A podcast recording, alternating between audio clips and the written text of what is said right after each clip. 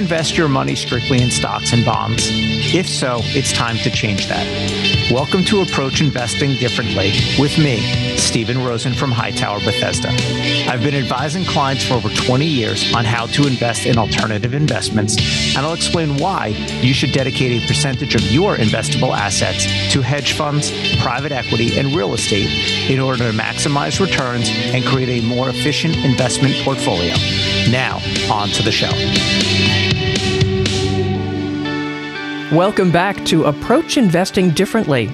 In the last episode, we learned about Stephen Rosen and his practice. This time, we take a deeper dive into how he does what he does. I'm Patrice Sikora. Stephen, before we get going, remind us who your ideal client is. Um, I'd probably say our ideal client is traditionally a business owner or an entrepreneur, sometimes a corporate executive. Uh, but at the end of the day, people who value the advice that we can give are interested in a in, in a little bit of a different method of investing. They want something other than stocks and bonds. Um, they want access to private equity. They want access to private real estate and hedge funds, and just feel and understand that at the end of the day, there's the proverbial, like what we like to say, the third leg of the stool from investing, and that becomes stocks and bonds and then alternative investments. Once you're there, if you understand that process and what we're we're looking to achieve, you've got a good long-term outlook. We're not worried about what's going to happen today. We're looking forward at what's going to happen tomorrow. Um, that's traditionally our ideal client. All right. Now, what can a client expect when they contact you for the first time? This is not the meeting. This is just contacting you saying, ah, I heard about you. Talk to me. Um, I think we're going to give them, because I actually just did this a few minutes ago. we're going to we're, we're going to give them a good overview of what to expect. Um, and I think that's your question. What do you expect? Well, some number one, um, you're going to get great service. I think one of the things that we pride ourselves on, besides uh, any access to investments or any investments themselves, is a level of service that they're probably not used to.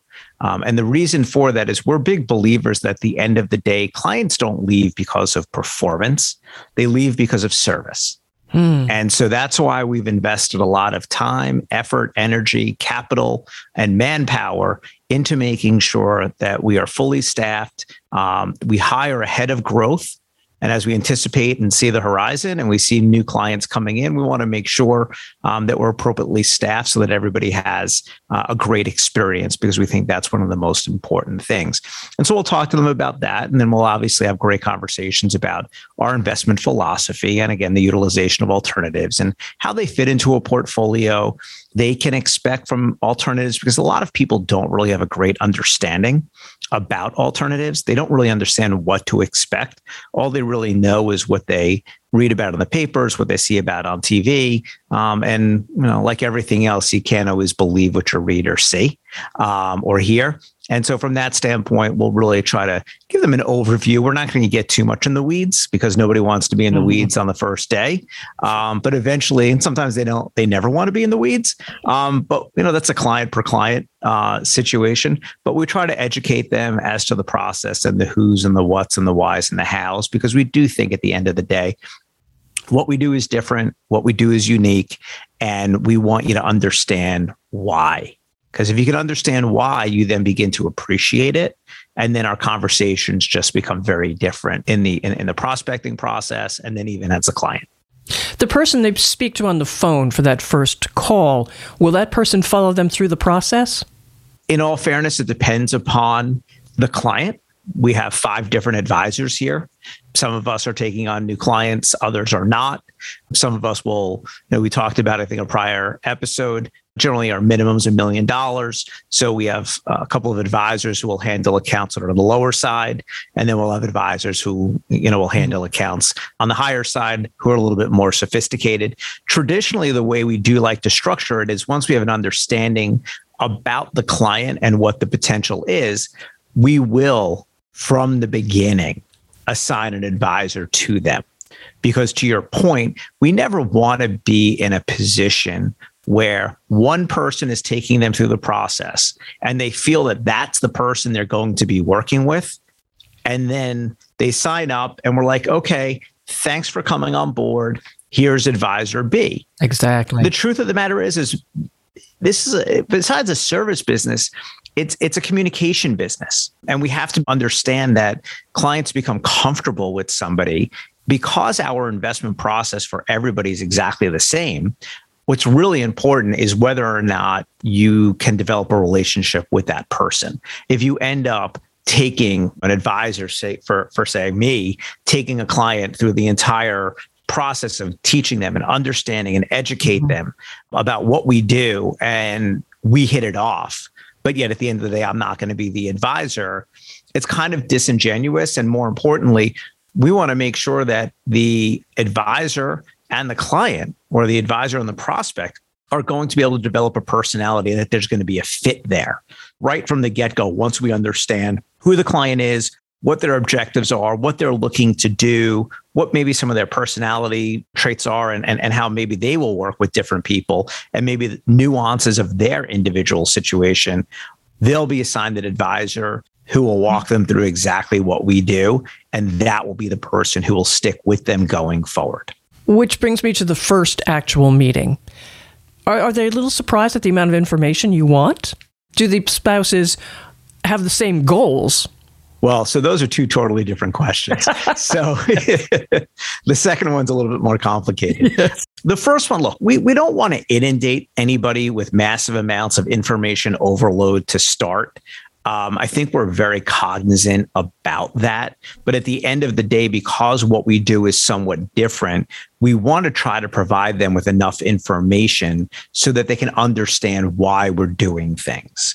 And it's not always so easy to take a 50,000 foot view of alternatives. You might have to go to you know 15 or 20,000 feet.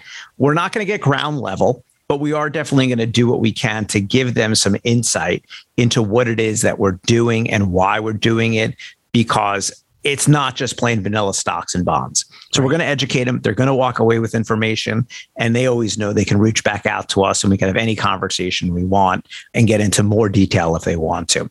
With respect to partners, that's a totally different story because many times they're aligned with what they want and many times they're not.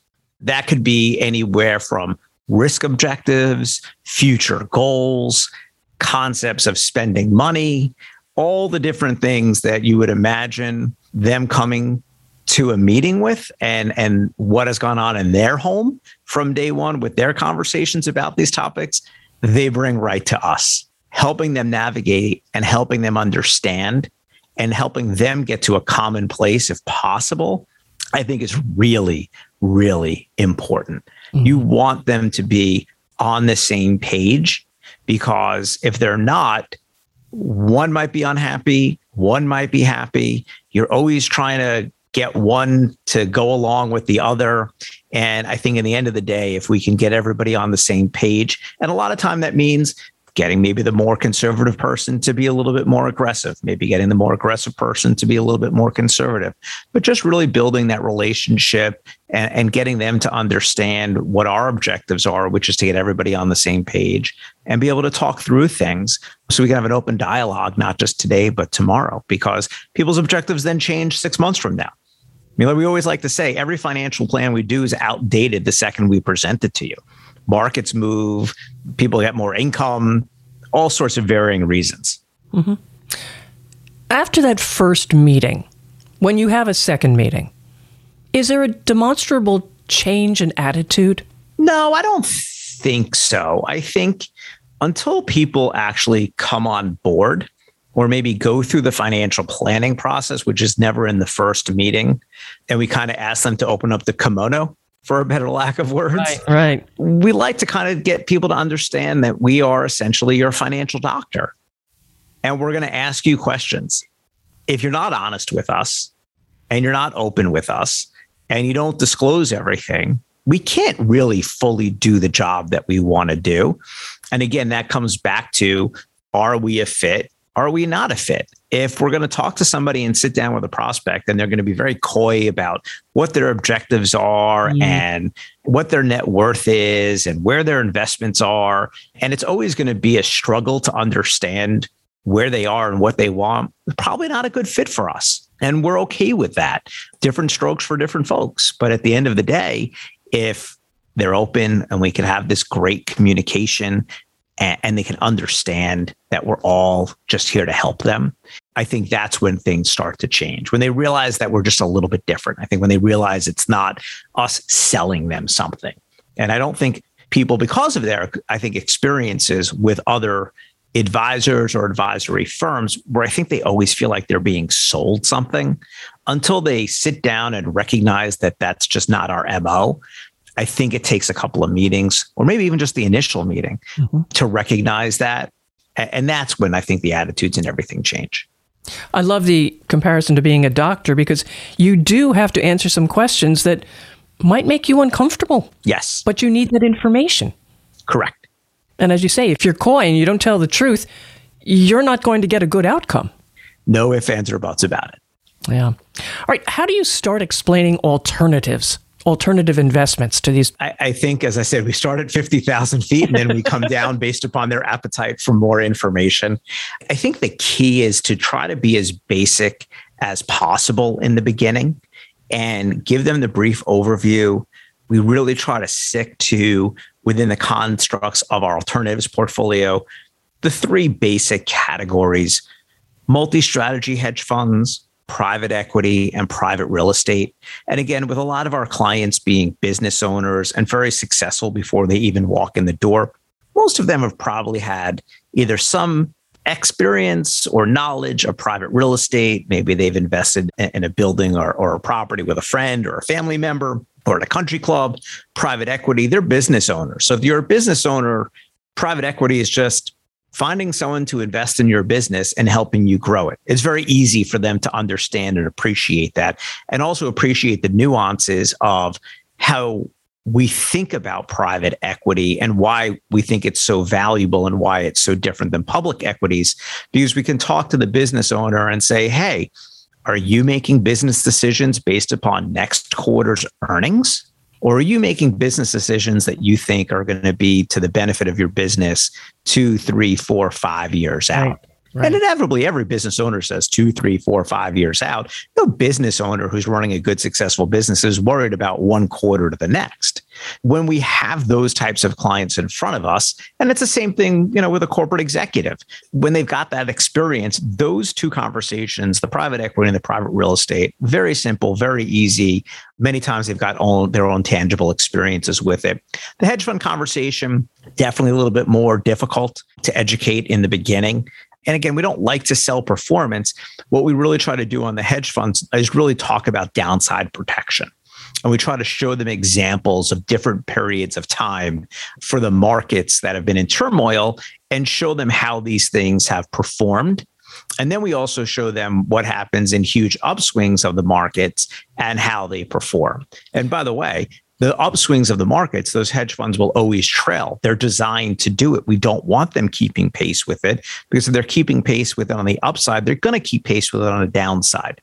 So I think educating them with tangible data that they can look at and get their hands around and their and their arms around and just kind of understand what it is they're supposed to do then you can talk a little bit about the strategies that they employ and how they create those returns.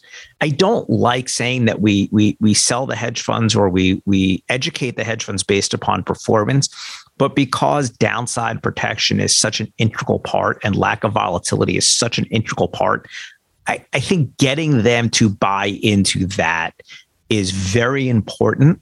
And then you can talk to them about how they do it. So hedge funds are helpful because of the downside risk and the lack of volatility that we have with them. From our standpoint, again, educating the clients through data that they can understand versus strategy, which is a little bit more difficult, I think at the end of the day gets them to understand what the objectives are here. And then we can talk a little bit more in detail how they get there. All right, Stephen, how can listeners reach you? They can call us at Hightower Bethesda, 301 202 3582. We always suggest that maybe people visit our website, hightowerbethesda.com. That's B E T H E S D A. We always think getting there, taking a look at who we are. We've got a lot of white papers that are up that people can kind of take a look at, understanding our strategies, take a look at some of the blogs that we've written, easily get links to all the podcasts that we do. And I think educating about who we are and what we do is always a, a great resource, even prior to giving us a phone call or dropping us an email. Outstanding. Stephen Rosen, the host of Approach Investing Differently. Follow or subscribe to this podcast to make sure you know when the latest show is available and share with friends and colleagues. I'm Patrice Sikora, and let's talk again later. Thank you for listening to Approach Investing Differently. Don't forget to follow the podcast to be notified whenever a new episode is released.